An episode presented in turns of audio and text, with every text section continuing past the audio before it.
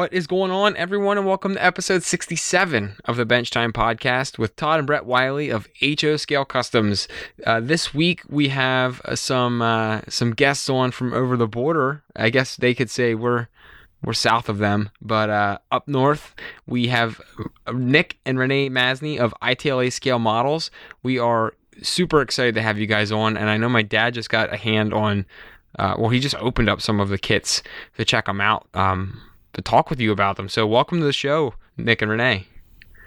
Hey, thanks very much, guys. Glad to be here. I uh, I I we, I know we were shooting a little hockey talk before it started, but um, we're both pretty excited here for the playoffs, and uh, we won't hog up much of the podcast with hockey talk. But uh, I know you guys are Leafs fans, so. But it's nice to have. So, you guys are going to be rocking your blue, I'm sure, the next couple nights. So uh, it's game Yeah, on it's time. nice to actually talk to some people. There's not a lot of hockey. There's not a lot of sports fans in our hobby, and we were talking about that. And there needs to be more. So you people need to jump on board and start watching some hockey. People. Yeah. But anyways, Uh, welcome, anyhow, welcome to the show, and we are excited to get to uh, talk about everything that ITLA Scale Models has to offer, and kind of what the the history of your company and uh, where you s- where whatever you guys have up your sleeves may be coming up. So we're we're that we it's a pleasure to have you on. and, Hey, and, thank you very much. And I'm gonna start by just jumping into who Nick and Renee are and how they got started in model railroading. And I have a funny feeling how we know one of you guys started in model railroading. Let's hear let's hear how that all became about. I mean, obviously you, you you have a passion for it like everybody else, and um, you know, and it's it started from there. I saw some of your videos that you sent to me uh, of your railroad itself, uh, some of the modeling that you've done, or some of the you know you had some uh, videos Yep. on YouTube that were just awesome, and you're Yep. you know, and they by the way was was that O scale or HS scale?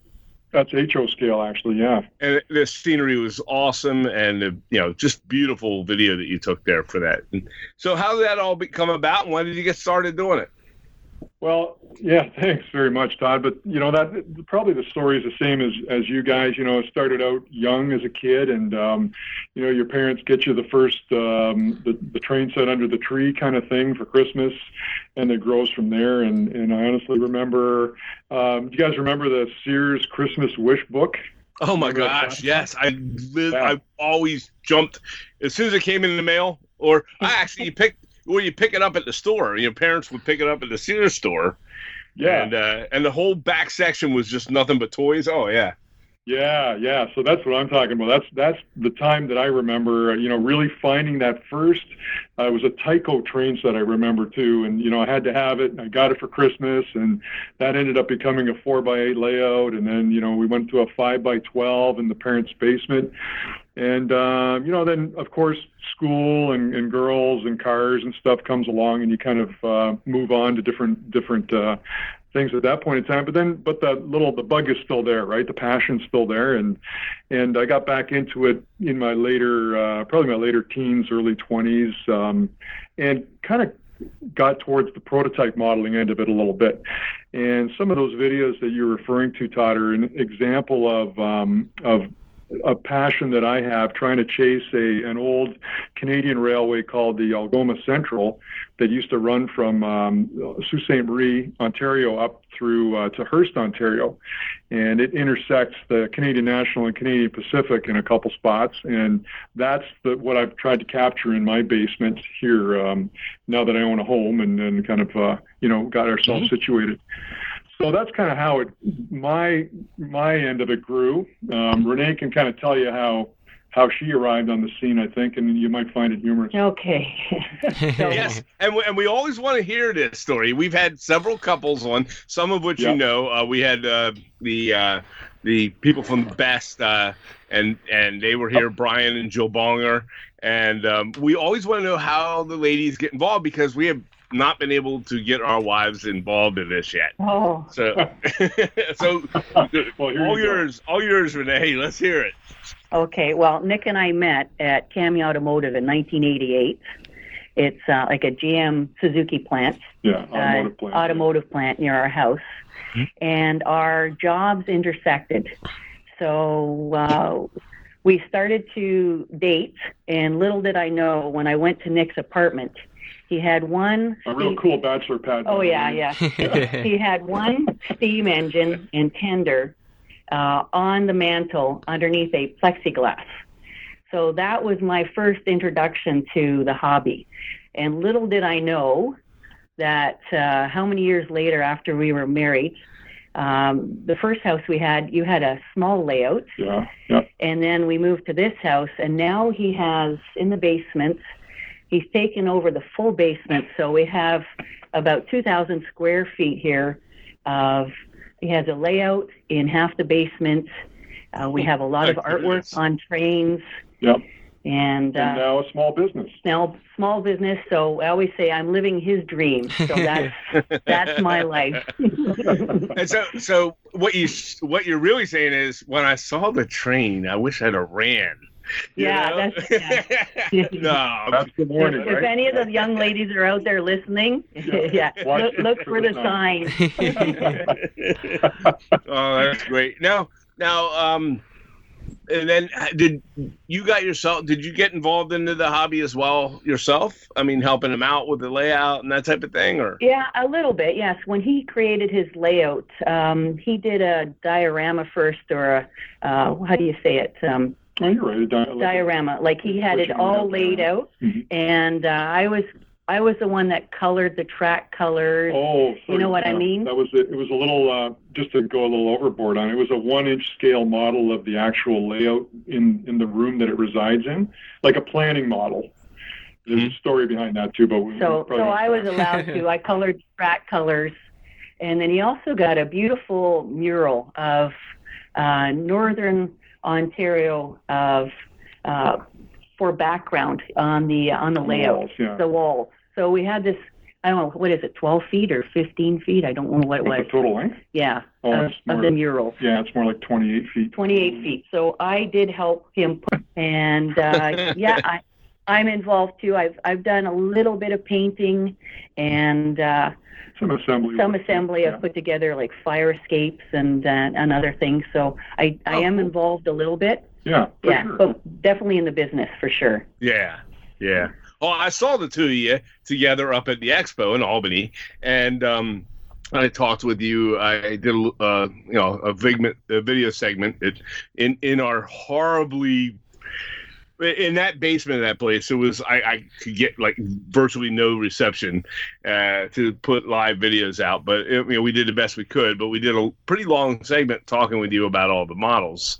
Yeah. And um, and I saw the two of you there and talked to you a little both a little bit, and uh, it was neat to see a husband and wife team like that working uh, the business like at, at the ta- at your at your booth, and it was yeah, it's quite an impressive display. So um, you know you do an awesome job of, of you know just displaying what you have for sale. Oh, but, uh. But I like seeing that. I like seeing that family style look to you know the hobby, and I you know that's just yeah to see the two of you work together. That's that's Yeah, thanks. Thanks for recognizing that. Because it's honestly, without Renee, you know, I wouldn't be doing what I'm doing. In, in all honesty, to the degree that I do it. So, um, a lot of support of me behind the scenes, and um, she is my biggest biggest critic. So, you know, when you're looking at our models and and you're looking at different elements of it, you know, she will point out to me that hey, that doesn't look right, or you know, that's too big, or that's not the right size, or you know. So it's kind of cool to have her perspective, and if it looks real to her, then it should look real to you and I. hmm Oh, yep, that's that's true. Now, Yeah. Uh, for both of you, uh, I'll throw this question out, and you can both answer it in your own way, or however. What part of the model railroading hobby do you enjoy the most? Uh, as far as now, we're not talking on the business end. Right now, I'm talking about the modeler side. Uh, what what part of it do you enjoy the most?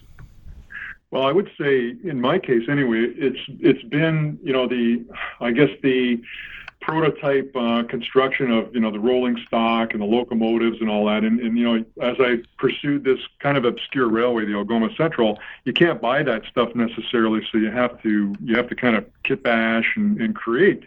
So that was a lot of uh, my passion prior to owning this company. And um, but since then, it's you know the the passion has changed a little bit, and I'm I'm more interested in in creating um, structures and and um, those kind of elements, um, urban elements that I that I didn't get into in my early uh, modeling career. So I'm kind of enjoying that at the moment. Um, I don't know, Renee. I don't know about you. I like I like hate to say it, the accessories. I like the detail. Oh yeah, yeah, yeah. That's when I look at a layout. I really look at um, the extra details that have gone in there, like the rooftop details, uh, the duct work, the uh, the newspapers, the the signs, the the little uh, figures. Um, that's what I really, Everything really like. it brings it to life. Yes, know? exactly. Yeah. Good point. I, I, I'm- the detail guy. I love the little itty bitty fine scale detail things, and uh, that that's what I love seeing the most in the hobby. But I mean, everybody's got their their favorite niche and and things that they like to do with it. So yeah, for sure. that's cool. Now, when uh, when did? Okay, let's first off let's start with. You need to tell us. I know, uh, and many out there know. What does ITLA stand for? Okay. yeah, good question. So ITLA stands for Imagine That Laser Art. So that was the name of the original company uh, that was in business since 2008. And Renee and I purchased this company uh, from the original owners in uh, 2012. And uh, there's a whole pile of backstory there, but um, you know we were lucky enough to have an opportunity to um to grab a you know an operating business that that had a a good following of clientele and had a, a good baseline of product and and um, designs, et cetera. And and then we took it forward uh, from there and and kind of um, rebranded it into something that that we wanted uh, to try. And from my own perspective, I, you know, like when you look at some of the modeling that I do in my basement on, on my layout, it's I'm trying to replicate a prototype. So I, I tend to try to to be a little more um, uh, focused on the fine scale end of it, the real, the reality end of it, a bit, uh, a little bit more. So I, I kind of wanted to take it down that path. Um, so so give it a little more fidelity, prototype fidelity, and, and fine scale elements to it. Um, and then we'll, we can talk a little bit too about the you know some of the design features and philosophy that we built into it since. Mm-hmm. Now, um, and and you said it started. You started ITLA what in what year? Uh, it started in 2008. We took it over in 2012. So we've been Okay. running it under um, you know ITLA scale models since then, and um, Right. we've kind of, you know kind of moved it from that point forward. and Oh, we okay. incorporated uh, last year. Yeah. So we incorporated Oh, okay. into ITLA Scale Models Inc. last year. Gotcha. Good point. That's the business lady Gotcha. talk. Yeah. and, and your website is ITLA Scale Models, ITLA Scale Models.com. So, yes, it is. Um, so everybody needs to get on there, check them out, and go to their website and and and see what they're all about. We're, we're going to go over in detail here uh, in, over the next bunch of minutes here. right. And um, yeah, no, Brett, do you have any questions for them? Uh, I have some kind of uh, just curiosity questions, but they're more kit related. So I want to. I'll probably Okay, circle okay. back to them when we start talking about uh, like some of your products that you have. Okay. So, um, what I want to start with is asking you now. Did did you start with? I I noticed on your on your website you have. I'm pulling it up here now. We have um, you, your, some of your building kits are buildings and structures, and some of your building kits, which is which is pretty awesome, um, are also um, you know rail cars, uh, rail car loads, that type of thing. Um, And um, then, of course, you have uh, scenery structuring, which I mean, like you have the elevated L. There's a whole big page of its own on, which, by the way, is absolutely gorgeous. And I want to talk to you a little bit about that because when I was in Chicago several times, I I always admired the L. When you walk, you can walk under it and check it out. It took a million photos, and um, it's a it's a pretty cool piece. I also seen the one in New York as well. But um, anyways, you have a lot of different types of um, product, it, you know, what's what did you start with? What was the first kits that you came out with? Um, probably the it's a good question. Yeah, you can see there's a, a few streams of, uh, product that we have there. Um, probably Todd, I would say was one of the earlier structures that we first uh, popped out was that um, Allstate factory. The Allstate um, three in one is what we used to call it because it, it represented our first opportunity to provide a configurable structure to the to the um, to the customer. So, um, we, one of our big design philosophies is to try to provide the the end customer with an opportunity to build a product in a couple of or more different ways. Um, some of our products up to 15 different ways, and and that kind of speaks a bit to um, I guess the kit bashing urge that that I have sometimes in my in my own mind is you know what can I do with this structure? How can I make it different? How can I make it fit the footprint that I have available on my layout? So in my mind, I was trying to engineer a product, uh, and that was the first one that was that was providing a guy with a couple of options. In this case, it was three options, and uh, so that was the first kit that we um, that we came out with. Uh, and honestly, it still goes very strong. It's one of our most popular kits today. And the three in one is not a flat background kit, correct? It's actually a. I'm looking at it now. It, it, yeah. It's actually a full depth uh, kit. Actually, it's a, it's uh, in the configuration number three. We called it, Brett. It's it's actually a shallow relief, so it's an I inch and a half deep uh, with a blank back on it. So so you can build that kit in two L-shaped versions or that long uh, version three we called it with the inch and a half uh, background type model. Yeah.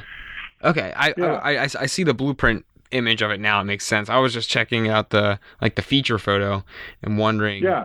Uh, but Yep. yeah, I mean it's. I, I'm thinking of ways where you could even pick up more modular pieces and make other areas deeper. I'm sure you've seen that done as well. Brett's our Absolutely. kit basher, by the way. Yeah, so my kit bash brain is going crazy when I see something like this because uh, Exactly. The So what we try to possibilities. design in, yeah, Brett. So what we try to design in is the ability to, to kit bash by design in the kit. So I'm, we're trying to give you that opportunity, you know, in the package.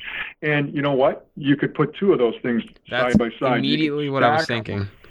Yep. And we sell a, you know, we sell a fourth and fifth floor for that structure that looks pretty cool. Oh my and uh, you know, so a lot of the stuff in the engineering of it, we've made it so that you can you can connect these kits together and and create your own signature structure. Yeah, I'm actually interested, and this is something that just popped up. I have a question about, and sorry, we're going to Yep. diverge for a little bit, but the Okay. And we'll, and we'll do that, by the way. The I'm wall- letting them know ahead of time. We could kind of go off topic uh, sometimes. sometimes so. we go all Not over a the place. But the wall sections, I'm looking here, um, where they fit together. It's almost like a like a, a specific joint in the corners, I guess, so they match up correctly. Correct? Do you do yeah, that? like a dovetail. Yeah, almost like a dovetail. Is that something you do on all of your wall sections? So if I bought, for instance, um, I don't know, two, if I bought the full flat HO York Industries and the three in one that you just got done talking about, would those wall sections fit together from kit to kit as well? Do you try to keep them similar where they dovetail? Yep, absolutely. Yep, it's Oh, the same cool. dovetail that we use in all the kits. So, so yeah, you can you can throw wall panels around. You can do all sorts of cool stuff. So really, so you can slam together. really, I can we slam together this York kit that I have and the Albany kit and slam a building together if I wanted to. They would match up. yeah. So Yeah. eh, really, any kit that they see on your site, eh, Yeah. for for for for a lot of our audience, which is uh, the craftsman world, a lot of people do like to get the kits and just build them. They tear them apart and build them their own way. So I'm looking Yeah. at it thinking that way. Like me and a lot of other listeners might want to piece together a few kits. So any of those, that's really cool. Any of those will fit. That's awesome. Yep, pretty pretty well. And and Very cool. you know you don't have to worry about um, about the joints um, hindering you either because the material that we're using it's it's an MDF um, hardboard material, but it's easy to cut. So with a with your razor saw, you could easily lop off those dovetails if you had to, Okay. um, and just you know connect it to a plastic building. Uh, sorry, I probably swore there saying plastic, but but you you know you connect it to some other manufacturer's building. How's that? I'm actually Um, so I'm yeah. happy you brought that up real quick because uh, and this, I, I just have to I make this statement real quick. Uh, there's a couple listeners that insist on us uh, talking about plastic, but I'm happy we have you on because you do wood kits in brick and stone and other patterns extremely well. Uh, the way you cut them, and I think sometimes wood is more detailed and easier to work with than some of the plastic kits for the same type of buildings that you're making. Absolutely I just had to throw that right. out there. No, I'm glad you did because we, we should we should touch on that. And you know, a lot of people would, and you still get the odd question like, why are you doing that uh, when they do it in plastic? Well, it's because there's there's a big difference with working in wood as a medium than than there is in plastic. hmm So right, and you and you, I, by the sounds of it, Brett, you appreciate it. Um, but you you guys both know how well um, wood goes together, how easy it is to work, how well it takes coloring and, and paints and stains and whatever you Yeah. um, you want to throw at it. Um, I think And- it's a more and- forgiving. Sometimes it's more forgiving is. too. Very forgiving medium. And and then in the in the product that we're using too it allows you to modify even further. So you know I, I i do my best to try to etch a surface in there that might represent a spalling brick or um, you know a um, weathered uh, concrete or even rebar showing through in some cases. And, but you can go into that even further. So with a with an exacto knife or a hobby chisel you can carve this stuff out all night long if you wish to make it again your own signature um, your signature wall. hmm So uh, the stuff is so friendly, so easy to work with. Um, it takes paint so well. You know, um, that's one of the other advantages uh, I believe that wood has over top of, of plastics, is that the um, you know with a layering technique, and you guys have spoken about layering a lot in, in the past. Mhm. Um, that's what that's exactly the technique we use too. And this material or wood in general really really takes to layering of paint colors very very well It does. and you get that that matte translucency that that kind of it, it- you know when you look at a brick wall in real life you're seeing multiple colors right yeah. You know so it's i found through my modeling career that it's easier to represent that type of a surface with a wood component than it is with plastic Mhm. maybe it's just my experience but Uh, well, You guys you, may or will may get. not I'm sure you'll get the same. You're getting head nods. I'm sure from both ends of the other side here from this call because uh, I'm sure my dad feels the same as I do, and I agree wholeheartedly with that. Um, I just wanted to kind of hear your opinion of it because, and that's interesting. You. You, I, I figured you would say it exactly like you did just now, but it was interesting for to ask you that because your your kits are competing with plastic kits in that same type of structure. You're getting a lot of tall and a lot of vertical Yep. and a lot of brick, and that is usually something that's dominated mostly by plastic or even some hydrocal um, structures Right. as well. So I just I just wanted to hear your opinion of that. So and you get the concrete with this. You get the, the You get it all. There's a block. concrete look or a stucco look, and you can make. It doesn't have to be. It's not all, and you'll see it on, on the website when you go there. It's not all brick. no, Okay, it's not all. You know, one of the things that we, one of the things in this hobby that we that we talk about, Nick, uh, is uh, what we've talked about on the podcast many times, and with different manufacturers that we've interviewed, is that almost everything out there, a lot of the stuff that's out there, it's all clapboard. And it's clapboard this, clapboard that. So all your structures, you, our you entire city is and- clapboard. yeah, we're looking at the, the we're looking at you know, it's a real easy fire. It's a real easy city, giant city fire. You know, with a with a HO scale What's match. that? The you know? Chicago fire, the Great Chicago Fire. We're just waiting for a, we're just waiting for a cow to kick a. so it, so these kind of structures in the you know in in the in fine scale you know modeling uh, are great in this it's, it's wood but it's made to look you know it can be made to look like brick it can be made to look like clapboard for that matter but it can be look, made to look like anything and you have that it, it- you've hit a niche that the other manufacturers haven't done and which is really cool um Yeah. so yeah Very yeah, cool. no, thanks for noticing that. And, and you know, you, you can even represent your steels in there too. Like our elevated systems are all steel too, right? Right. yeah So the proper painting and um, you know even look at some of the ductwork on our buildings. Just uh, your your standard acrylic, um, you know, Michaels or Hobby Lobby kind of paints are all we're using for this stuff, and it's it's very easy and fun to do, honestly.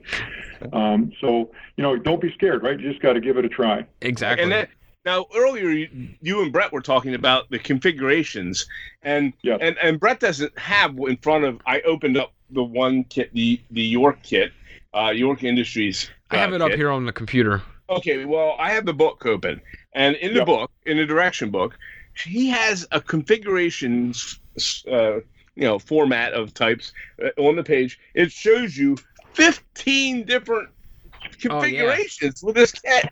I'm looking You at know? that. Uh, I mean, You have it on your Obviously- site too. Yeah, that's right. That's right. Yeah, and that's that's kind of the fun. I mean, it may be okay. I may maybe I went a little too far, but that's the engineer in me, right? Trying to, trying to show you what you can do. How many can uh, I get but- done? nobody Yeah, but- does that. You know, nobody, nobody, nobody takes their kit and goes, okay, well, here's here's fifteen different ways you can make this thing. You know, so now I'm sitting here going, I'm looking at this configuration. You and I'm almost thinking have- to myself, Well, I I'm look, I'm, I'm the layout's at Brett's house, so I'm sitting there thinking, okay, where the hell am I going to put this Well, now? for me, and, what- now I got all these different configurations, and I could, I could pretty much put it. I'm now in my head. I'm trying to go through a hundred different places that we can stick it. You Well, know, Yeah. what's But cool that's about that what's cool about that and it's something that i've seen a couple modelers doing online is um, the cool thing and this is what i would do if i had that york building looking at this sheet of all these configurations which if anyone wants to see it what we're talking about before you buy the kit you can head on over there and look at the york industries kit on his page he has the you have the image up of what my dad's talking about and Yes. what i would do and i've done this with other ones before is I'll take little squares of painter's tape and like dry assemble the building. But I would end Yeah. up doing that all different ways just to see which one I wanted because I would have like fear of almost FOMO, like fear of missing out on if I didn't see what it looked like in each configuration. So Exactly right. That's what we do here. Honestly, well, we'll do the same thing, Brett. We'll just we'll just configure the walls until you find a look you like. And uh, you know, the other thing that, that's always bugged me, and one of the reasons I that I engineer it this way, is that think about a let's think about a four-sided structure, and you're going to plunk it on your layout, and you're not going to see that back wall, or Mhm. you're not going to see the back and side wall. Mhm. So why not fold it open, or why not flip it around, or you know, modify it so that you can appreciate more of it. yeah, Yeah. and get the So most kind of the interesting section to be the most Yeah. visible. Yeah, Now- exactly right. Now, when you go to the shows, now I need the listener to know this. When you go to the shows and you run into Renee and, and Nick Air, okay, you'll and, and you check out their booth and their display. It, they have it's a cool it's the one of the coolest displays I've seen in a show. It they put all their models into these different configurations for you to check out when you're shopping, which is which is awesome. And then listen to my voice is getting high. I'm getting all excited. know, about it. I'm thinking about it. So anyhow, um, but they but they do, and they- they'll have them on spinning, rotating wheels and everything else. It shows you, you know, all all the different sides. And then they stood there and they talked to the customers. Uh, and not not that you know, every every vendor does that. However, um, you know, you, there, you guys were constantly the whole day. I noticed showing them all the different ways that they could work with these. And we're not just talking HO scale. Uh, You do a lot in the O scale line as well, and you have some N, I believe, as well, right?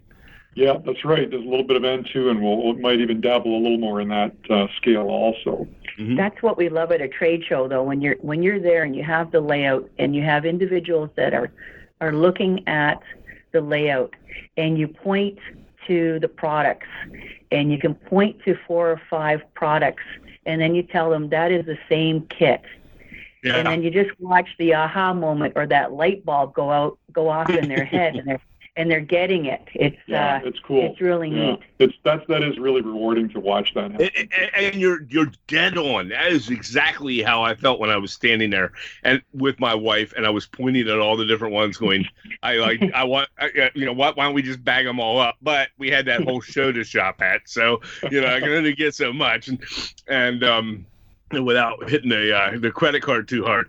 So Yeah. it was, um, you know, is it, uh, definitely it, it's worthwhile. I mean, if you get a chance to go to any of the shows that they go to, to, to definitely check them out. But you can, like Brett said, and, and Nick was saying, you could find those configurations on their website. They show them to you there as well. And I believe he has some as well on his YouTube channel. Um, I watched uh, some of those today that he sent me uh, a link to, and we will have them up on our website um, on on the episode notes. We'll have them in the show notes. Yep. Right. So um, definitely check out the YouTube video and all, all his. He's got a Instagram, a lot on Instagram, and a lot on uh, his um, Facebook as well. So um, so that's that's that's great. Um, okay, I want to let Nick and and Renee talk to us about some of the details that come with their kit with a with a structural. We're, right now I'm just kind of stuck on the structural kit. Tell us about. Uh, I'm going to let you start off talking about the details that you get with the kit, not just the walls, what's built into the walls, some of the features you, you get on a normal kit. You know, I'm not particular any yeah, one. Kind of, kind of a just yeah. a general rundown of what's what's in the my box. take is kind of yeah, a what's in the box. Because my take is they're loaded. They are loaded. So you, I'll give you your take, and I'm going to throw you mine at what I saw when I opened it. So you go ahead. Okay. Yeah, okay, no problem at all. You know, and and probably the other differentiator that I, that we should talk about, um, and you would notice this by looking at the photos on our website, and also mm-hmm. when you see the models at a trade show, um, we love a lot of rooftop detail. Mm. And you see a lot of that on our structures, especially the York Industries kit that you have in front of you, Todd, as an example. There'll be a ton of things like, like various smokestacks and, and the vents and the walkout and the chimneys. And, and, and they're not all on the roof, by the way. I don't mean they're not, but they're not all on the roof. Some of yep. them are on the side of the building yes, really sir, cool. and that's that's a cool look, right? So, yeah. So the point the point there is too that you can put that stuff on the side of the building, coming out a window, putting it on the roof. You know, there's a lot of different ways. It's just limited by your imagination, right? So if you look at a lot of our photographs, you'll see um, you'll see varying uh, degrees of them being applied to walls and roofs and whatnot. Um, so you'll see duct work, and we like duct work. You know, you'll see some uh, flanging on that duct work. You'll see some air conditioners and snorkel vents and, and chimneys and water and our our water tower. excuse me, our water tower. I love that little thing. That's a little bit of a gem and a seldom modeled feature, right, on some of these older buildings mm-hmm. too. Right. So, you know, we try to load our kids. excuse me, we try to load our kids up with a lot of that. Um, even security bars on the doorways and, uh, you know, uh, uh, all those kind of details like bump strips around dock doors and things like that. Mm-hmm. Um, in, in the wall sections themselves, you know, you're going to have a lot of cool etchings too that will be, uh, you'll be able to pick out with paint uh, little junction boxes, little uh, conduits, and things like that. You guys love that stuff. Oh yeah, oh, yeah. And you know, and and the other the other cool thing, and I got you know I got to give a shout out here too to uh, Dave Ross. Dave is the uh, the gentleman you saw with us at the Fine Scale show. Mm-hmm. Um, if you recall, and and Dave, you know, I got to credit Dave a lot for for the for the design thinking and vision, and and uh, he is really really creative. Uh, he's our custom builder too, uh, and he's a he's a fantastic painter. But he's the guy that also helps look at this stuff and and imagine, okay, where should a vent go, or what would it look like, and and uh, you know right. what works. And the cool thing, and I'm gonna, you know, this is a secret too, not a real secret, but something we should all think about. When you're building a kit, it doesn't have to be just my kit or our kit. Sorry, Renee, our kit. Um, look at the sprue, and look at how many shapes still remain in that sprue and you can use those parts for either conduits or duct work or you know um, whatever garbage or wow. whatever yeah scrap scrap and scrap and if you look at the photographs on our website and that you'll start to see little funny little pieces of things that are actually just part of the sprue and we encourage you in the instructions to do just that I, I read that in there, by the way. Yes. Yeah, yeah. So it kind of speaks to our name. Imagine that, right? It's kind of so like a imagine it's kind of as like much a, as you can. A, an underappreciated yeah. part of what comes in the box is the sprue and the leftovers. Everyone save, thinks it's just trash. Yeah, I save every sprue on every kit. I have, I have a, a, big box. I'm not. I'm not proud to say that I have a giant dresser drawer full yeah. of all of the sprues and scrap left over from every kit. Yeah, so piping, right, Brett? so you know, pull out a piece of I hate to say plastic, but pull out a piece no, of plastic. You're right. It, and the, on as a pipe. The sprues are either either piping or if it's like a half a piece, because sometimes they're not completely round. You can use a half, yeah. uh, the the yeah. half cut sprues, and um, use them as like a, a, a gutter. Or there's a million yep. different things you can do with them. It's it's, it's awesome. So absolutely. The other cool absolutely. thing, and this is my this is my pro tip, everyone, and hopefully maybe you've done this too. I hope you have, Nick. Uh, the the my favorite ones are when you get a pitched like an angled uh, roof and you get the triangle leftover scrap you can create roof i, I use them for roof accesses because you get the perfect yeah. you get a perfect angle uh, angled piece and if you just get two of them from either side of the angled roof and uh, it becomes a roof access for a flat roof building I, I, there's so many things you can do but that's when I get an angled roof, that's like my favorite thing to keep those scrap pieces for. That's a cool idea. Very cool idea. So no, really, yep. So now, one of the things that, that Nick's Nick didn't say yet, and I'm going to bring it up instead of him, is um, sorry, Nick, but okay. it was something that struck me, and I've never seen it on anybody else's kits and it's really uh, sorry about all you other guys I talked to about your kits, but I've never seen this but it is um, on each sprue or on each sheet is it is etched in the sheet the detailed name of those parts and what they go to. So like I, it like here I'm looking at one now. It says large vertical stack stack flanging. And that is you know the the stuff that goes around the the pipe the big pipes on the stacks and um, you know, and electrical uh, meters and junction boxes. And so now I'm not sitting here looking at this sprue, thinking, what what the hell is that? You know, because I've done that on, on, a lot on a lot of on a lot of kits. Until you yeah. finally sit and figure it out. Well, I don't have. There's no guesswork here, and it's on virtually every part you have on every sheet it describes what that part is. I don't have to sit there and match a number to a sheet or you know none of that stuff. That is really really cool. Well, that's cool. Yeah, thanks for noticing that. And you know, one of the reasons I did that because I was too lazy to try to correlate the part to a number to the instructions. and you're already using the laser to cut. You're already you're already doing yeah. it. You're already cutting, so might as well etch you something are. in there. Yeah, never ever change that. By the way, that is so awesome. you know? Yeah, that's cool. I'm glad you noticed that. That's pretty cool. Yeah, I mean, and, and you know that's that's one of the things I noticed. One of the other things I noticed, uh, we're getting away from the detail a little bit, which I want to get back on. Is and I, I don't want to seem like I'm doing the talking here, but that seems to happen a lot, and I apologize for that. Um, but um, these kits, one of the things I noticed when I was unpacking it was there's no strip wood. Okay, uh-huh. and why is that, Nick? I know why it is, but I'm gonna let you tell it. well, it's because I don't believe in it as much as some of the others might. But uh, well, it goes back to um, a bit of my design philosophy. So I'm trying to provide you guys with um, an engineered product that is configurable and easy to build and repeatable and has a high quality um, tolerance of fit, things like that. A lot of that, I'll let you in on the secret. A lot of it comes from my background in automotive engineering and I've taken a lot of cues from what I learned um, over the years working with um, designers in that and, and how we put cars together. And I try to design these products so that they're easy to build and with as you know least amount of work as possible. So there's very few things you're going to really trim to fit maybe just the cornice work or something like that where I couldn't, you know, I, I want to leave you with a little bit of wiggle room rather than try to tell you where, you know, that this piece has to be this, this particular length.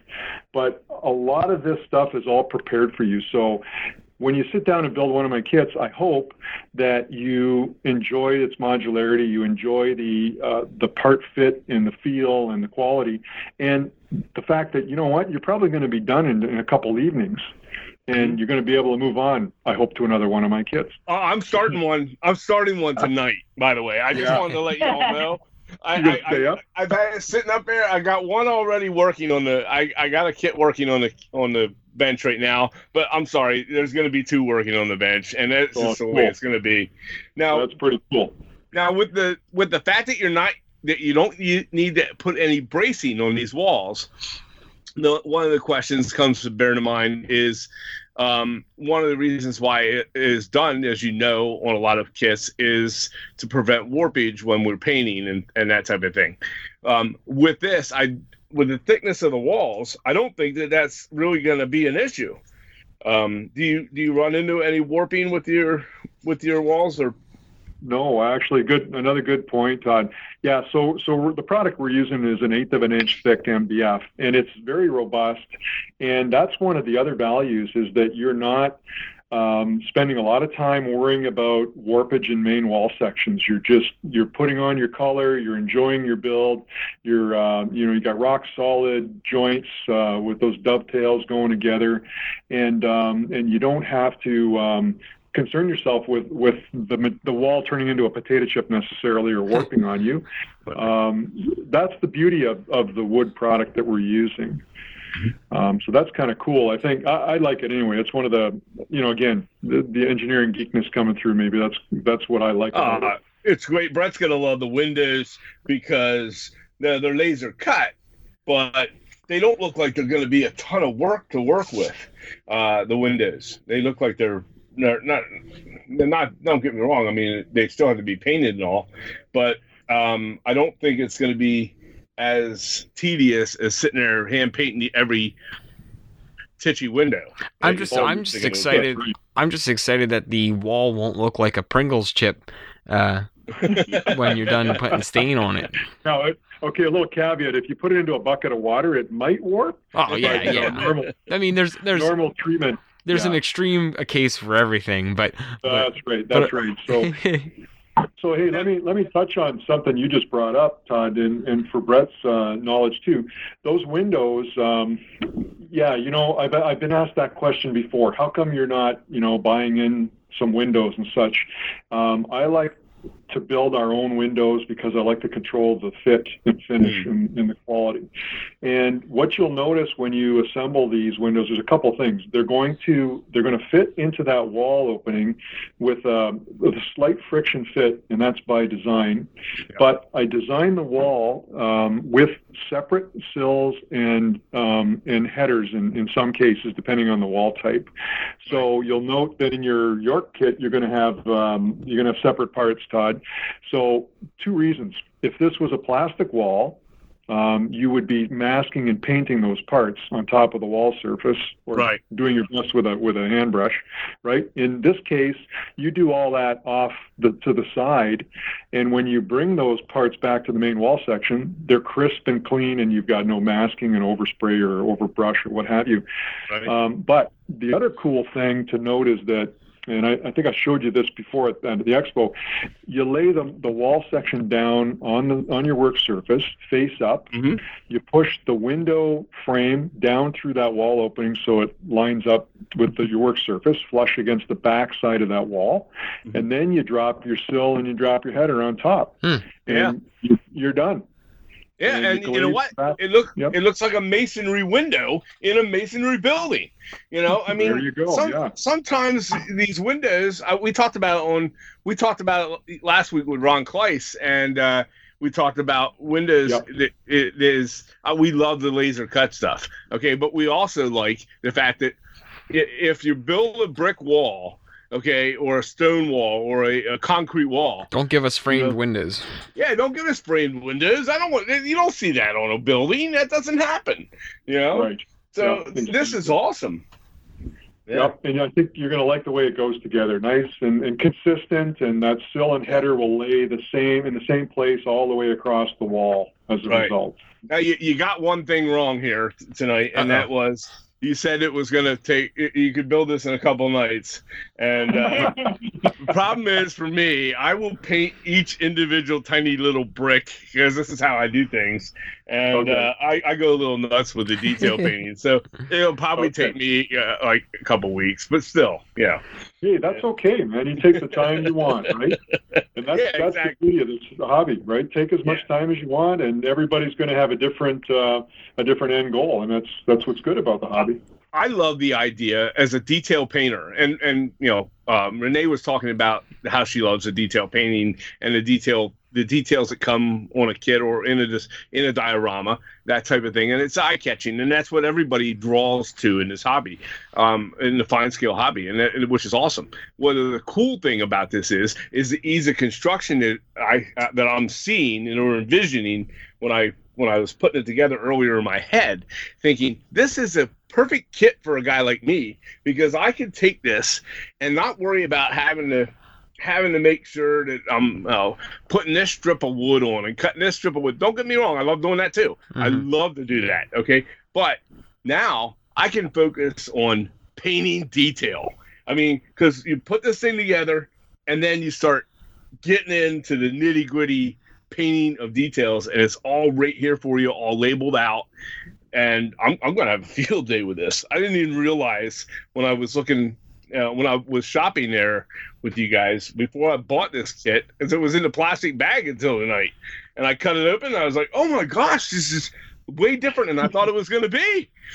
I'm glad you opened it up. Yeah, I mean, and that's even after you, you already explained it to me at the show, and now Yeah. I'm seeing it in a different. i i I'm seeing it on on the actual sheets that I'd be working with, and I'm like, this this is going to be amazing. This is going to be a lot of fun. So, Awesome. But anyhow, I didn't mean to interrupt there. No, no problem at all. I love to hear that. That's uh, that's exactly what you know. That's that's the benefit of doing what we're doing. And um, you know, honestly, you guys are happy. I'm happy. Renee's happy. I hope. And uh, you know, that's what that's what makes us keep doing what we're doing.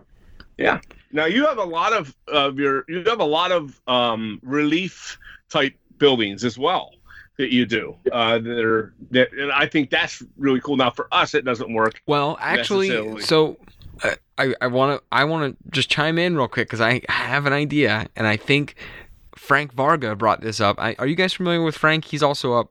I don't know Yes. if Yeah, we know him. We know him, and I was going to bring his name up as well. so. Frank will take If you go, yep. no. Go go ahead. Go ahead. Sorry, sorry. If you go to, uh, if you were on our website under in the photo gallery, Yeah, Mhm. about halfway down the page, you'll find uh, Frank's big build. yeah. Isn't that Um, crazy?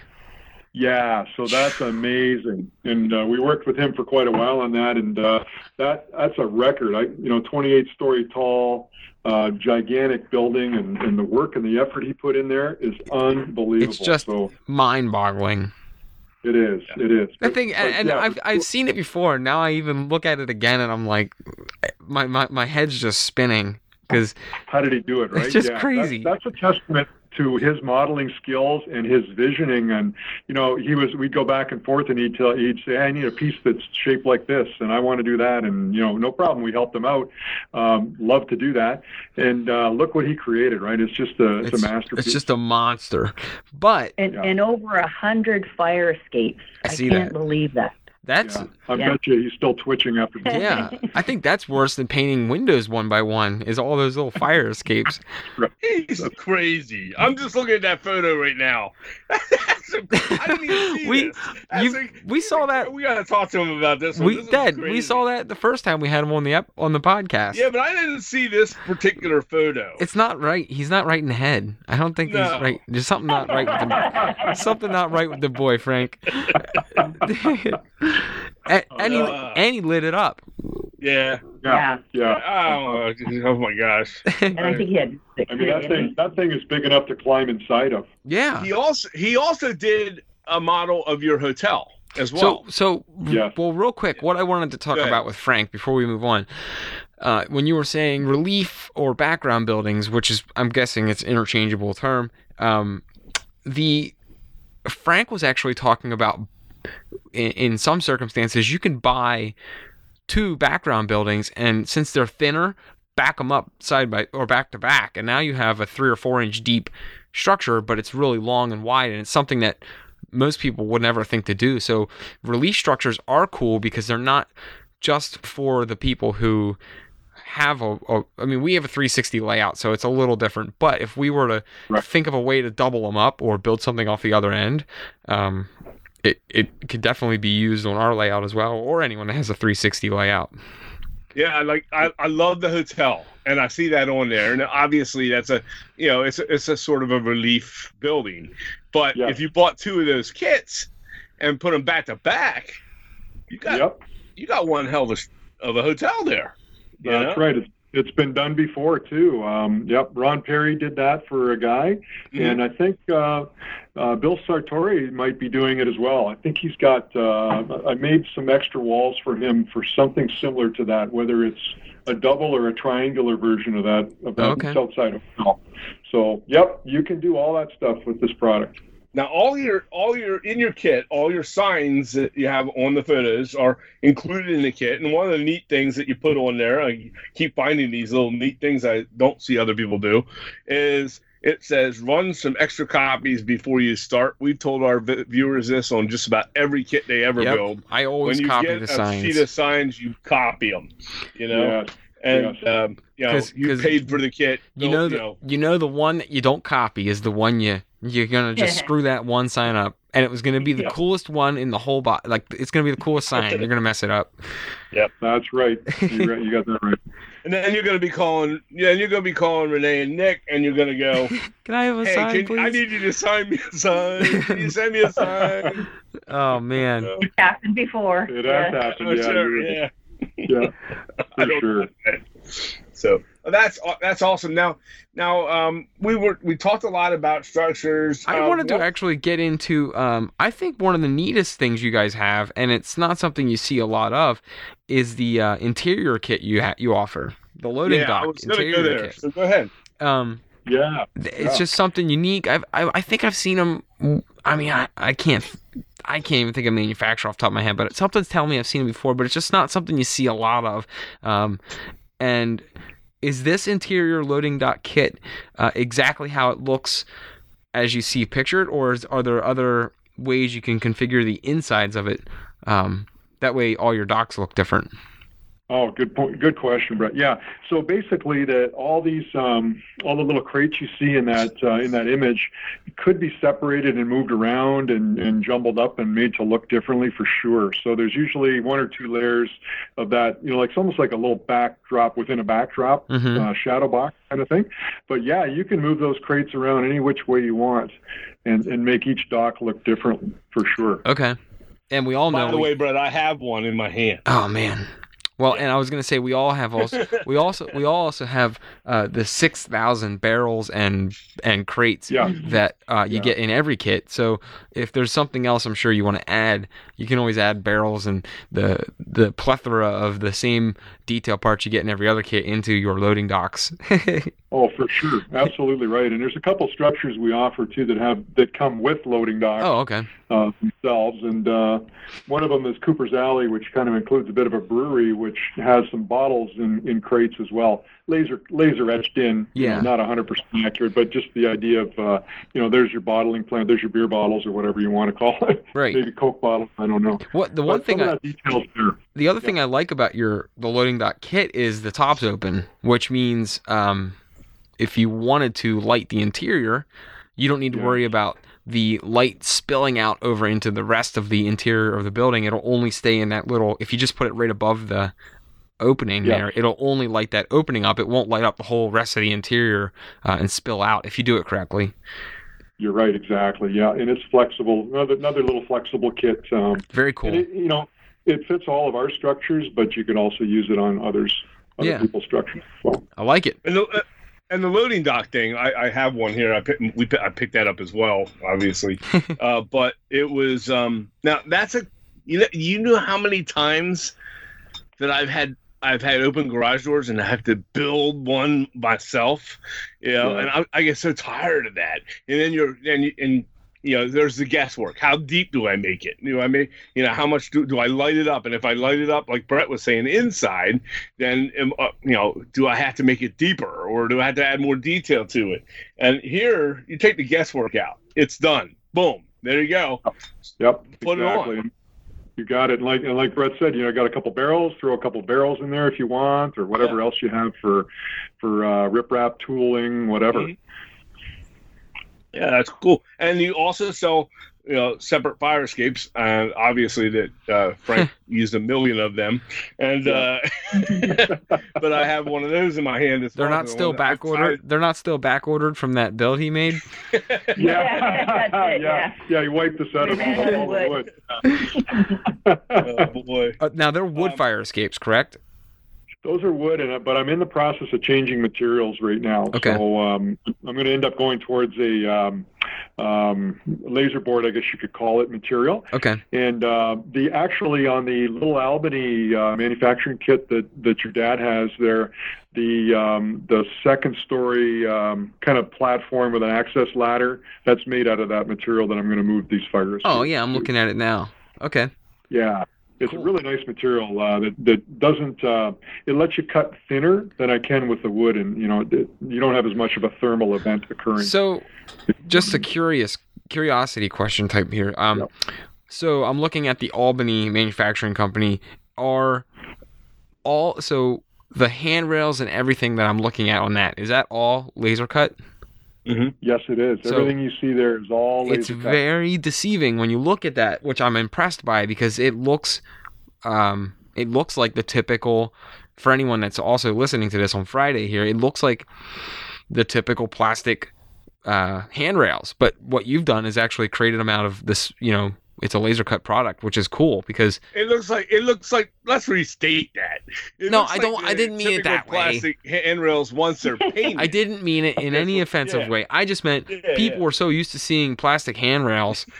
That's not what I meant. I totally. I'm sure you I guys know knew you where I was going. know. And I we, think we all knew. yeah. Teasing, but yeah. but it's just so people are so accustomed to seeing those parts in plastic that it's it's an it's a oddity to see it like you've done it and it's impressive.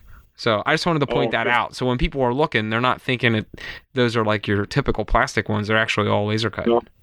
Absolutely. Every, everything you see in that kit, we make in our little factory here. Very cool. Believe. Brett down to the Brett's favorite, the pre. He loves corrugated roofing and weathering it. Oh yeah. And I'm a roof. he I love roofs. It ha- he has that laser cut, pre-cut, so you don't have to try and cut all the la- all Oh the my gosh. corrugated roofing. Take my money. All, oh my god! Give me your credit card number. I'm holding one of them in my hand right now. It- It's it's really cool. Now, um, you know, one of the things that we didn't touch on, w- w- you did touch on, was the roof detail, and they sell that separately too. So you can buy those details and add double the amount of roof detail if you want, if you're doing a larger When structure. Or You have something O like that. and HO scale roof Yeah. Mm-hmm. details, right? Yeah. Yeah. Yep, correct. Yes, yes. And the cool thing is that one, like the the HO kit you guys saw at the show, and the in the um, the O scale kit too. You know, there's 19 components in that in that kit, so it's a lot of fun um, for the money, honestly. Uh, but again, the cool thing is that's all wood. Yeah. So you look at that again with a little bit of craft paint. You know, you make it look like metal where it needs to look like metal, and you make it look like masonry where it needs to look like masonry. Yeah. So not hard to do, right? No. No, not at all. I mean, it's it's uh, it's really cool. When the first year that I went to the expo, um, you were slammed, and I didn't get a chance to talk to you. But I know we we didn't have the podcast at that time, and Brett and I were both there. We did stop by your table and checked everything out, but then also I had a coupon, and I gave it to you, and you gave me a little free. Uh, every every booth had a freebie Yeah. thing they gave out, and I and my one of my first things with ITLA I've done from you guys was the was that little freebie thing you gave out, which was cool. Uh, but it had some of these same components on it, like the uh, you know the, the electrical boxes and you know that kind of thing. And it had Yeah. a and it had a, a ladder on it, which was really cool.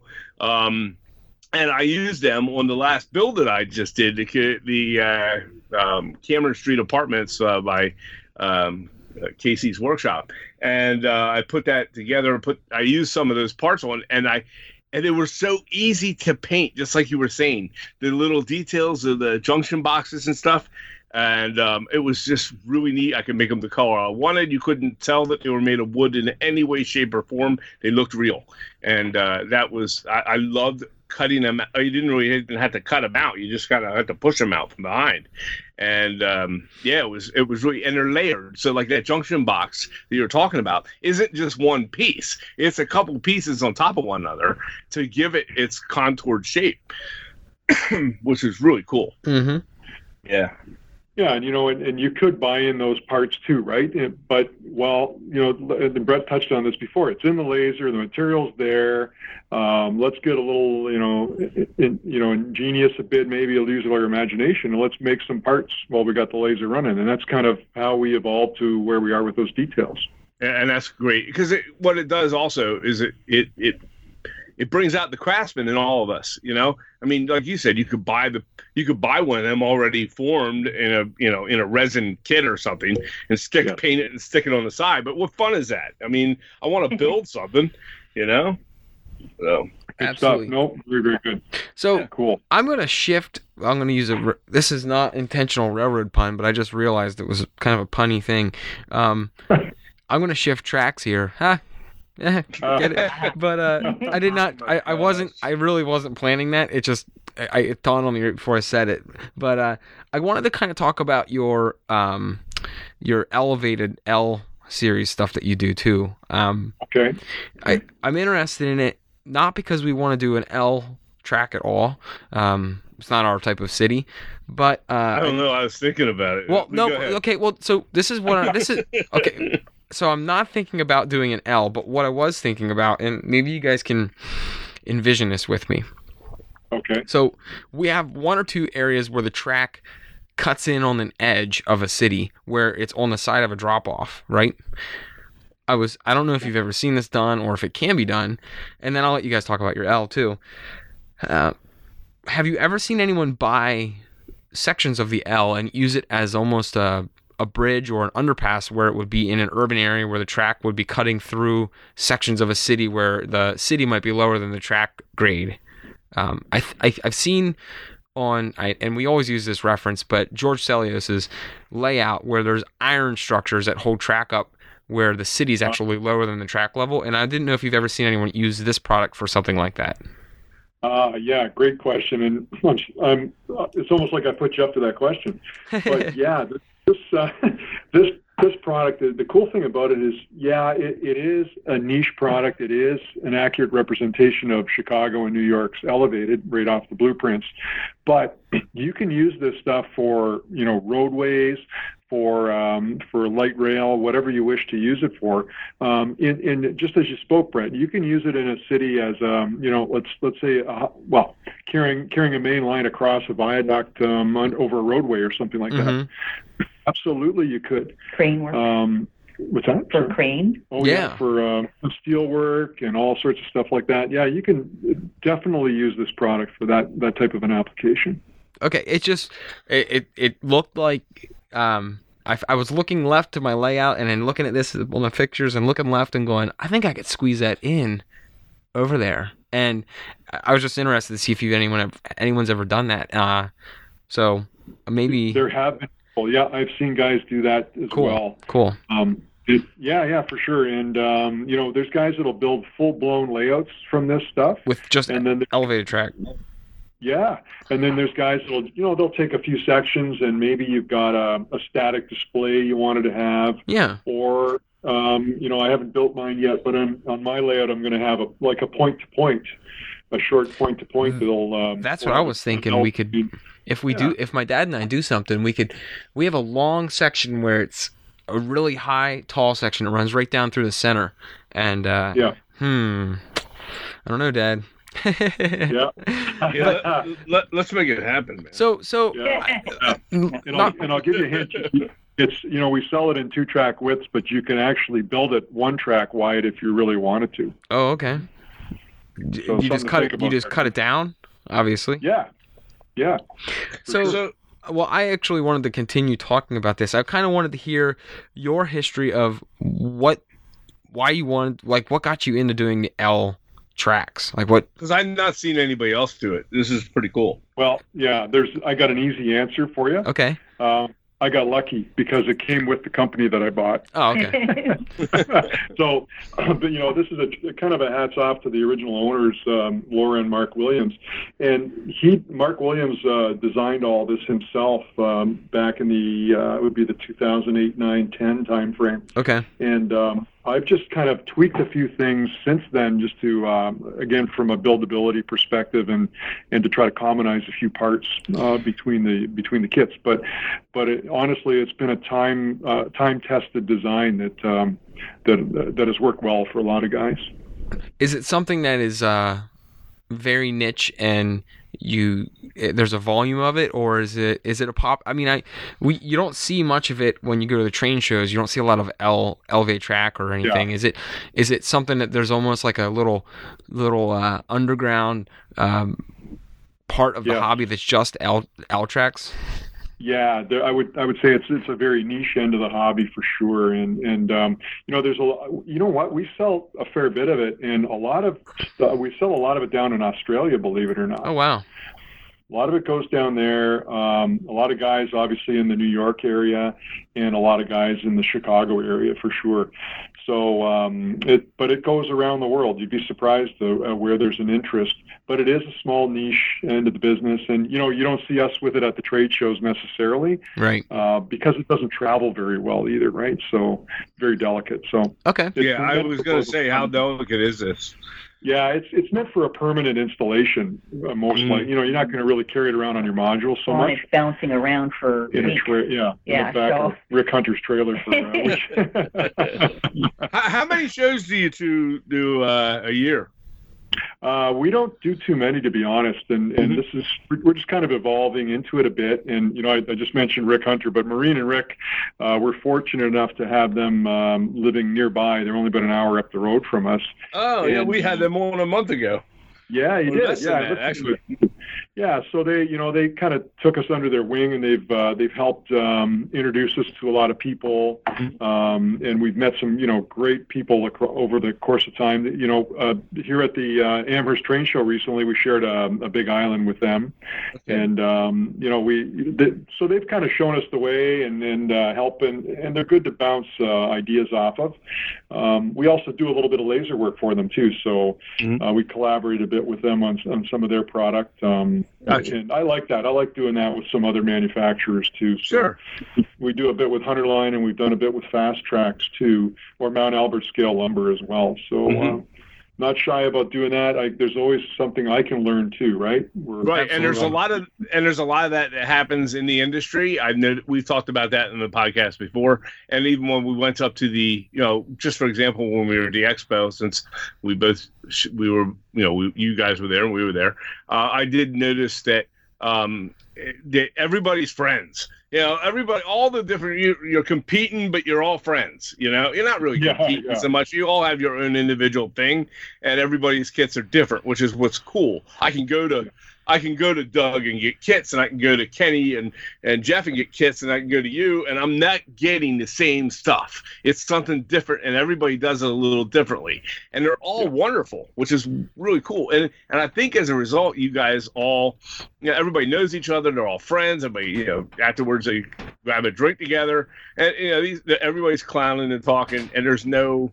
There's no, I, I didn't see a lot of cutthroat. I'm sure it's there a little bit, but you know, but um, you know, it's it's uh, it, it's cool because I found through all these interviews that a lot of people, uh, a lot of companies cut kits for other kits, uh, other companies, or some companies make castings for other companies, and Yeah. um, you know, it's it's, it's just really a neat. cool community um, It it and, and very- it's an, and, nice. and it's definitely an industry that um I mean every every Supports each every other. every group of people has has their intricacies and, and politics a little bit but overall generally I feel like it's a cool hobby because everyone knows each other when you go to these expos pretty everyone's pretty friendly with each other and it's just it's a it's an oddity in any other industry really Yeah, no, it's well, it's well said. You know, with the, the expo experience, uh, we love uh, going to that show, and, and you know, we've met all all you guys and all the you know, um, you know, Bob and and Doug and, Mhm. and Jimmy. Mhm.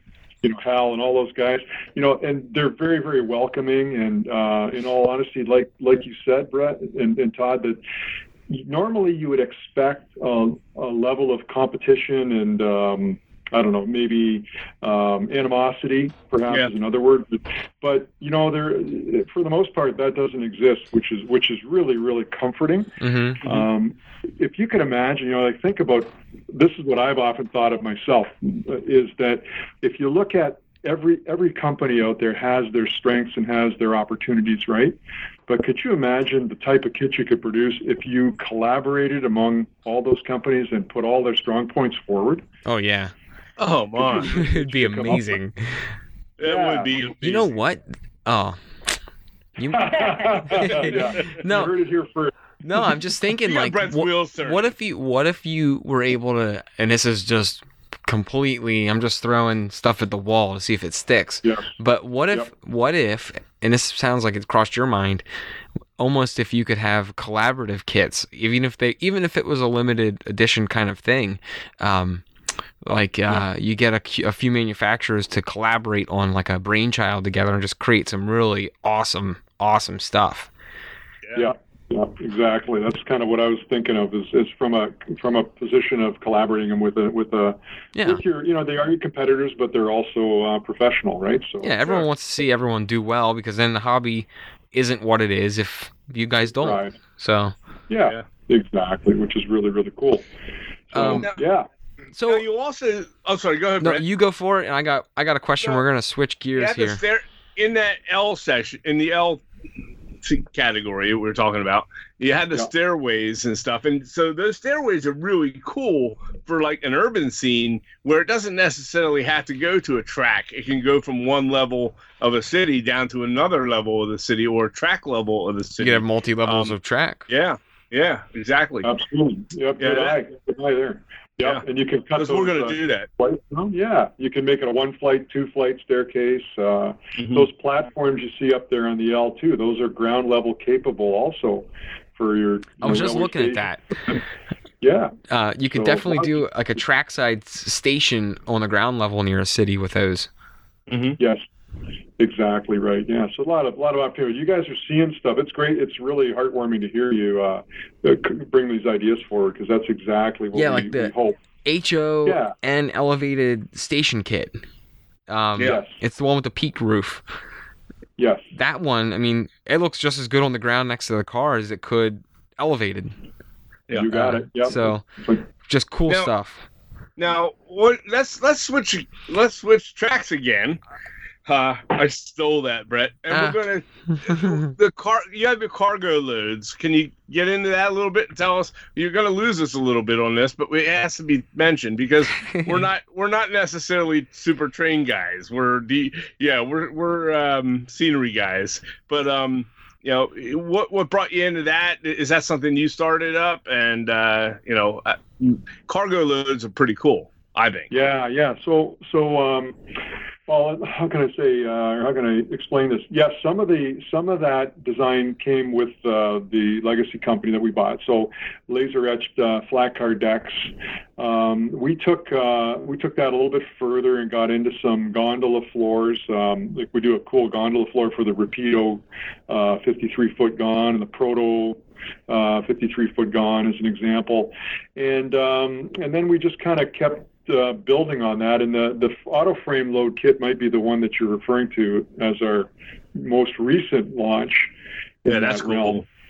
Yeah, that's a big one. It's uh, but that was kind of cool. I was um, I was approached by um, a friend of mine who's um, a designer, like an architectural designer, and uh, his name is Sean Steele, and he um, he moder he sorry he models more modern stuff. Like you know, I model transition era. I wouldn't be seeing a frame load in, in my uh, you know Algoma Central, Mhm. but loves this kind of stuff. So he approached me and said, "Hey, you know, if I do some design work, would you be able to produce this and um, and we could put it out on the market, kind of thing." So yeah, we went down this path for a couple of months, and that's what you see there. So um, kind of a neat opportunity. And again, I learned some stuff from him, and he got some cool frame loads, and yeah, there we go. We got a new product out there that's unique, um, and uh, hopefully, um, you know, uh, shows as uh, as opportunity for guys out there to do something different. Yeah, and, and and the other thing that I I might look into as well um, is on some of the flat cars, you have like decking for it, which makes Yep. them look like completely natural instead of having that plastic decking that you're going to have to paint.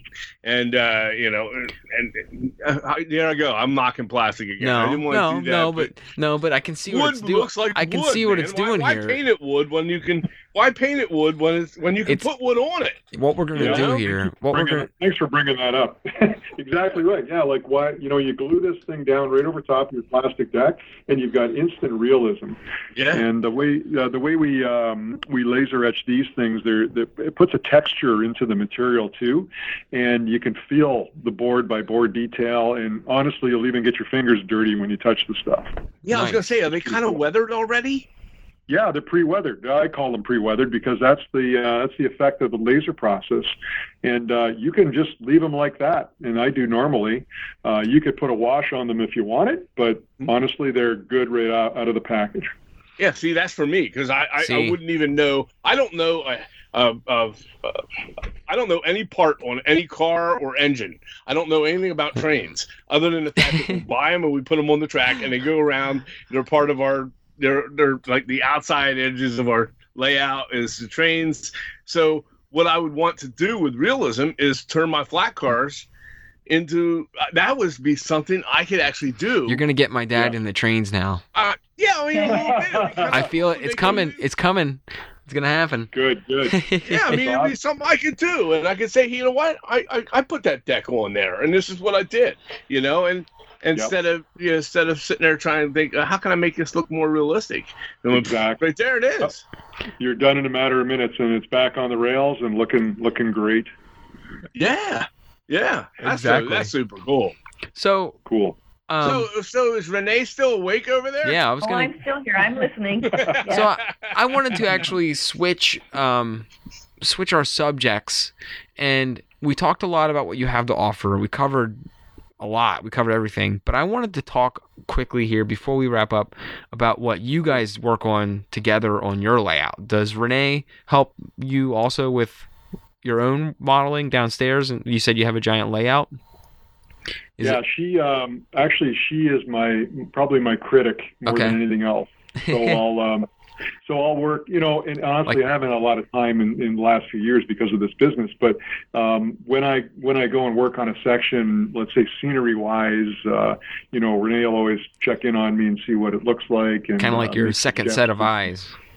Absolutely, and uh, she's the one that's asking for, you know, where's the, where's the birds, where's the animals, where's the details, those finer details, Mm-hmm. you know, is what she's looking for, and it's it's it's kind of neat because she compels me to do more, Right. right, to try to uh, bring that level of detail out. So, you know, you look around my layout, you'll find you'll find uh, deer and moose and bear and everything you'd see in northern Ontario, and um, there's a, there's even a rattlesnake somewhere out there. You got to find. You got to really look hard for him. Very cool. Yeah, so you know that's the fun. And that's an. HO scale rattlesnake, right? It is. Yeah. Yeah. Oh, It man. probably translates into a python or something.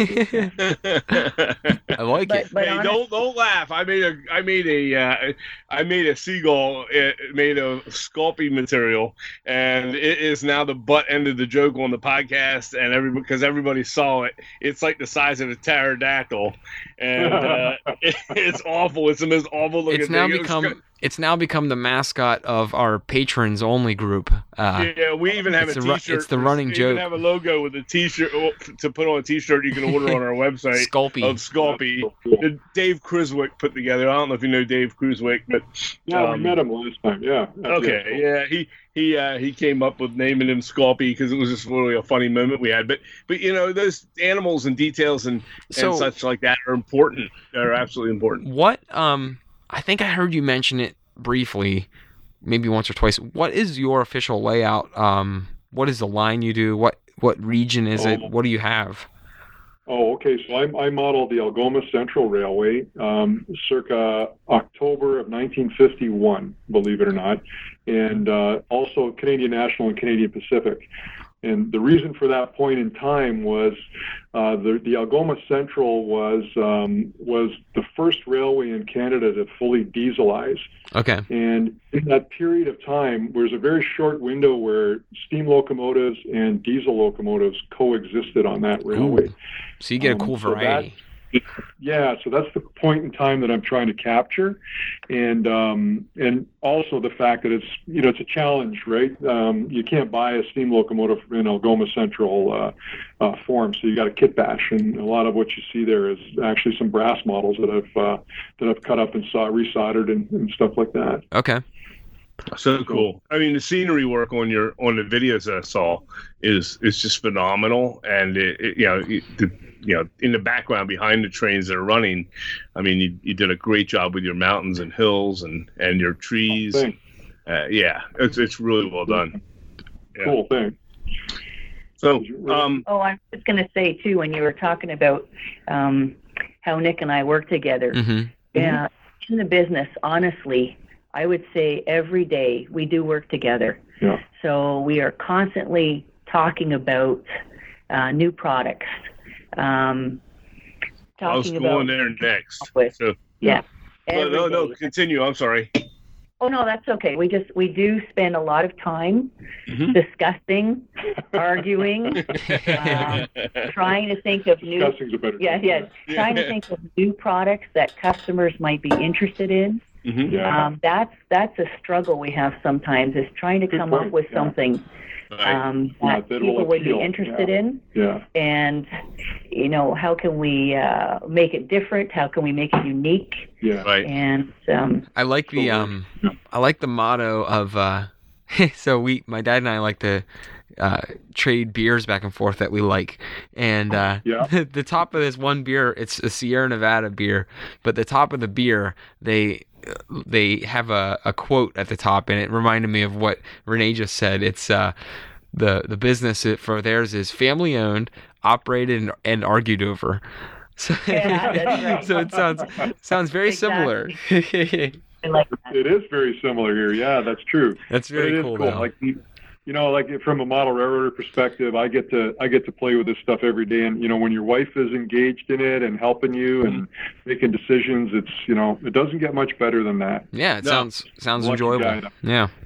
I entirely agree with that. I mean, it's uh, totally not on the subject of this uh, of, of model railroading, but um, for many many years, I was a uh, Brett was as well. We were hardcore Civil War reenactors, and um, you know, I'm, I'm very versed in Oh. history and Gettysburg, and we live 20 minutes from Gettysburg, Pennsylvania, and um, you know, so you know, we've we've done everything, both sides. We've we we outfitted ourselves in in both north and south uh, uniforms um, to the very detailed uh, authenticism. And uh, well, anyways, my wife got involved into it, and she's very handy with needlecraft, and she decided she was going to make dresses and such, and. Um, she made her own dresses from, I mean, the full ball gowns, everything Wow. and she cool. got into it and she started going to the sh- to the events with us and uh and it was it was so wonderful you know you mentioned that i enjoyed the hobby so much more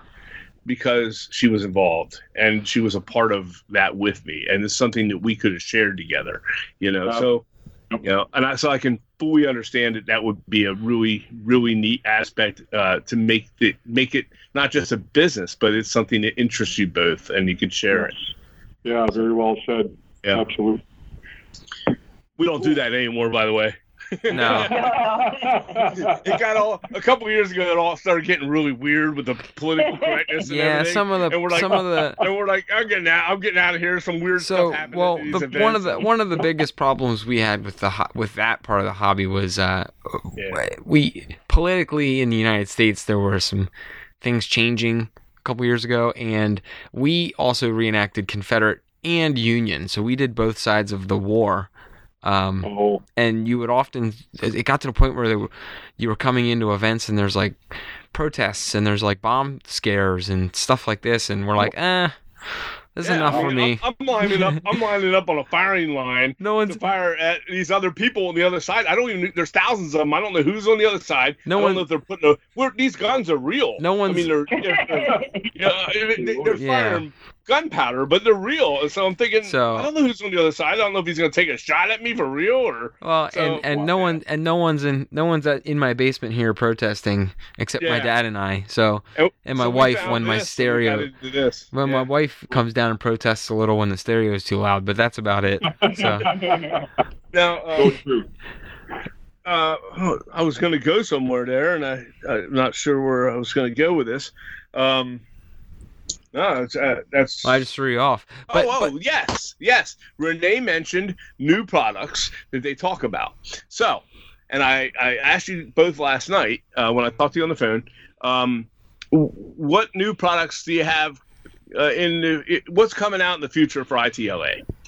Oh, okay, cool. Well, we uh, got a couple of products that are out there at the moment that are going to we're going to continue to build upon. Um, and it really speaks to uh, kind of the theme, the design theme that you've heard us talk to uh, for most of the the podcast here. Um, you know, urban city, back alley, uh, downtownish kind of structures. That's that's what we like. The the, the gritty old uh, you know 40s and 50s era. Yep. And um, if you looked at our website, there's um, there's some industrial uh, wall modules that you'll see out there right now, and it's kind of like the the early offerings that that I've put out there. Um, you, they were actually at the Amherst show. The just had them hot off the laser at that point in time. Uh, but we're um, you know you might look at those and you go, well, geez, you know why wouldn't I just to buy a plastic Walthers, um, you know, uh, wall section and do that kind of thing. And yeah, you could, but uh, what you see, um, you know, in our product is going to be a little bit different than what you'll find in the Cornerstone um, kit. Um, not to mention names, but you'll find a little bit more of a fine scale representation of, of a curtain wall. Um, factory building, you'll find finer scale uh, window mullions and um, you know positionable windows, Oh, Um, cool. Every one of those yeah and every one of those panels like you see the brick inserts and the window Mhm. inserts they're all interchangeable so you could move that you know that window down one you know one floor and and take the brick plug move it up or rotate the the brick around and make it a concrete plug you know kind of thing so so the wall sections themselves are are configurable uh, within that framework on their Sure. own um, so right now on the workbench, um, I've got a whole bunch of, uh, you know, there's um, like a loading dock uh, with an interior that's going to be out there soon that goes behind that industrial, uh, the big roll-up door, uh, Mhm. which is by the way sized for a rail car too. So the the intent would be backing a rail car through that that um, wall panel. Oh, that's um, cool.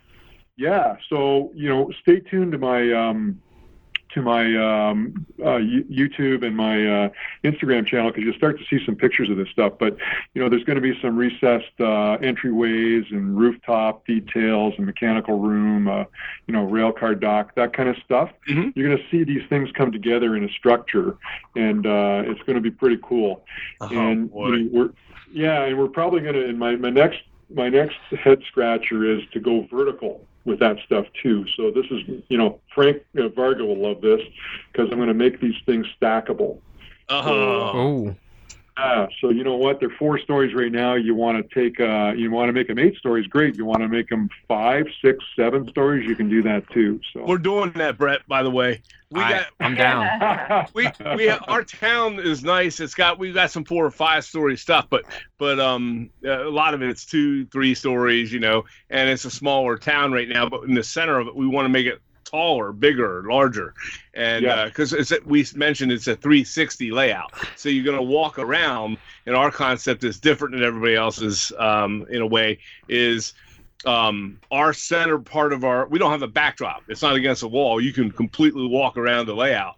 Um, so the center part of the city will be tall. So your focus is to that point it's to the tall buildings in the center from either side so you'll get to you know that's kind of our our look there so we'll need to have taller buildings in the center i would love to i'd love to see and put some stuff like that together that'd be Oh, awesome yeah, good Yeah. stuff. Well, keep your eyes keep your eyes on that. We're gonna we're gonna be working that for the next little while. Um, we might even dabble into the N scale. I know I got. I don't know if I'll drop these down in N scale or not. Uh, I might. Um, we just finished up um, a, a cool custom order for a, uh, a large train store in the Greater Toronto area uh, called Credit Valley. Uh, limited edition kit for them, so that was kind of a cool thing that we're just getting off of the bench at the moment. Um, what else can I tell you? We got, um, you know, we were approached by an author, an accomplished uh, book author, and um, he he writes about uh, Canadian National up here. His name is Ian Wilson.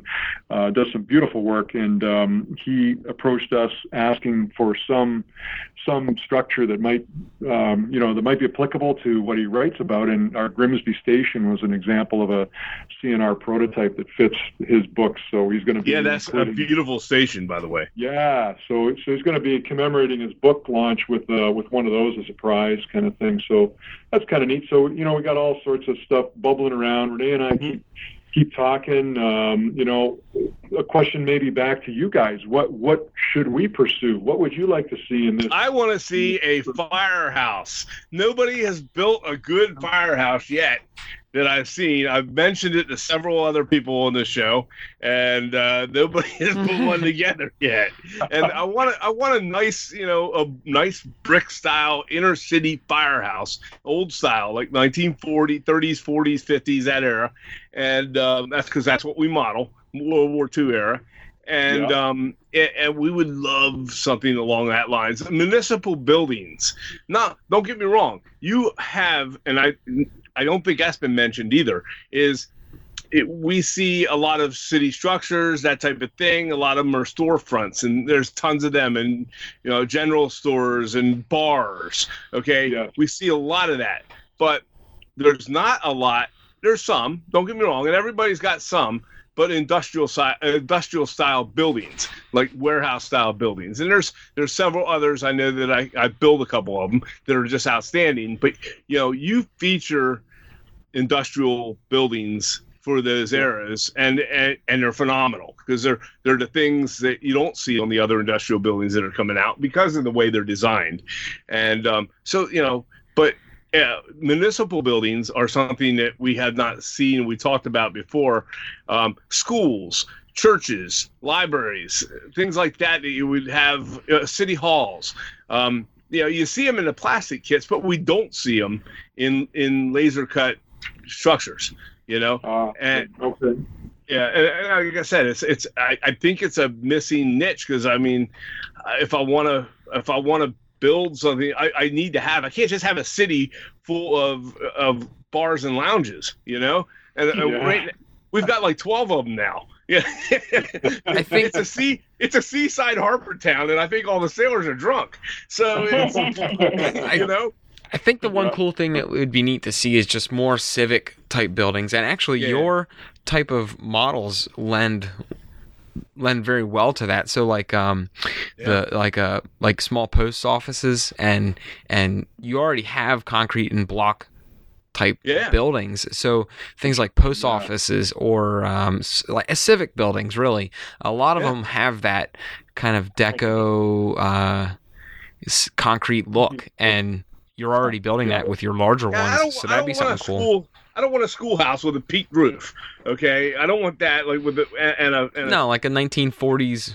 Yeah, I don't want the, and all the bigger... churches look the same. Even even in the non Craftsman kit stuff, all the churches have like a they're, they're all the same shape and they have a steeple that comes up the front and you know and that's great, but they don't look like something I would put in a city at all you know, and uh, you know, want a little bit more of like a cathedral type look to it, you know.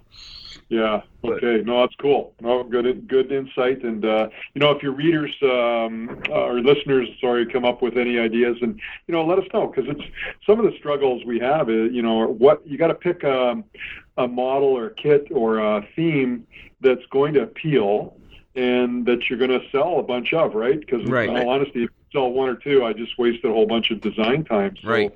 we yeah. want to make something that appeals to everybody as or as much as we can, right? So that's that's kind of our what we sit around and talk about over the dinner table a lot is uh, yeah. what, what's going to work. You know, what scale, what what type of building. I want to have those conversations at my dinner table. I don't get them. well, come on over. We can have a conference call. we can Skype. That, that, would be awesome. My, my, mine are like, you know, you know, well, I don't even want to get into it. So, but um, yeah. Well, so so that's great. You got a lot of new stuff on the on the on the works uh, coming soon, and people need to check that out on the website. Uh, Brett, do you have reader questions? I have one question. We only got one Okay. question, and it is from Jake Johnson. we're gonna get one or two. It is from Jake Johnson, who he Okay, says he by the way, he met you uh, at the show. Um, yes. yeah. So Jake was sometimes I got to read this thoroughly because sometimes Jake likes to load his up. So, um, Jake, I'll just read what Jake wrote. Uh, Okay. Jake is interested in painting and weathering techniques. Um, he met you. He explains that he met you at the. He met Nick at the Albany Expo, uh, and he was looking forward to this podcast. I think he had heard about it previously. Uh, sometimes we tell our patrons ahead of time who our future guests are. Um, but he's Okay. saying the weathering product on samples really had some character, and he enjoyed your building clinic. So he's just looking for a couple little weathering tips from you. Um, I'm guessing something in continuation, maybe of what you talked about in the expo to him, or um, Oh, okay. Yeah. Okay. Um, we uh, I'm trying to remember where I, I, you know, where we left off in that particular clinic session. Um, but uh, when we um, when we spoke to uh, to Jake and those guys at that point, we were talking about one of the paint techniques we used was a very simple uh, spray bomb that we start to get your basic wall color in. So, you know, an automotive primer or something like that to get your reddish tones down. mhm. Um, that's one method to really just kickstart you off quick, and I'm sure he's already gone past that. But beyond that, um, one of the next steps that, that we speak to on our um, even on our website in our how-to section, um, you can clear seal um, at that point if you wish, and then start to build your colors up, your acrylics, um, your oranges, your um, you know your your browns, your grays, your uh, your siennas and burnt siennas and all that to to bring those brick tones out. Um, so we got, if I recall, we got that far in the clinic. Uh, normally we would seal that up again with a clear sealer. But then, you know, to speak to further weathering techniques, some of that stuff depends on your preference, right? So if you're a um, pan pastel person or um, you know um, a chalk or, or, or a dry uh, pigment type person, um, you can apply those products um, you know down the wind you know underneath the windowsills and anywhere you'd see rainwater washing down the, the front surface. Mhm. Um, Jake, Jake is a very accomplished modeler, so uh, I don't know that I could even tell him anything more than what he already knows. To be honest, he could probably. Yeah, I'm sure he'll teach me a lot more than I already know. Yeah, he's So- amazing.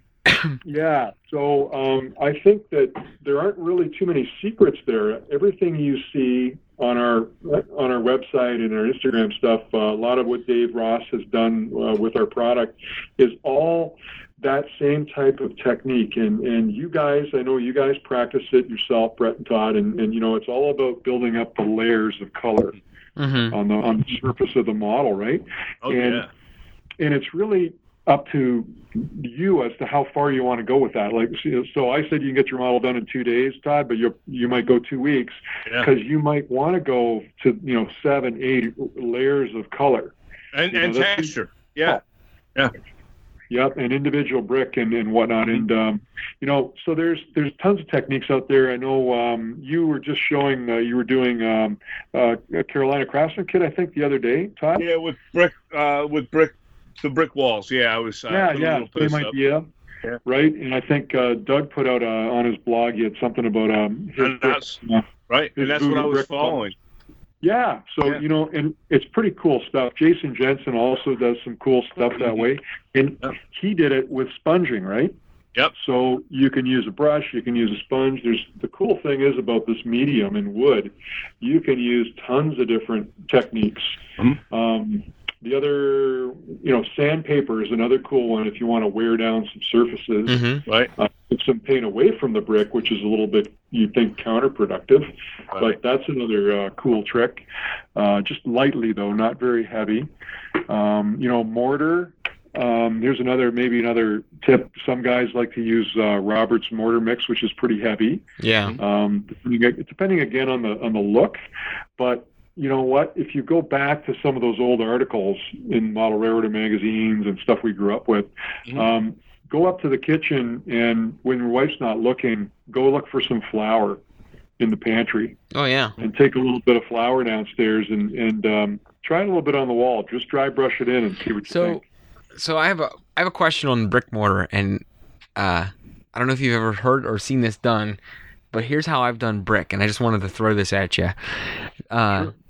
I've actually taken um, almost like a, a washed down, a watered down, like a wash of acrylic paint, like a white or a lighter color, and thrown it on to a dry, completely done wall, and then um, let it seep into the cracks. It can't be too watery. It's it, it's got to be thin enough to wash down into the cracks, but not so thin where it's transparent.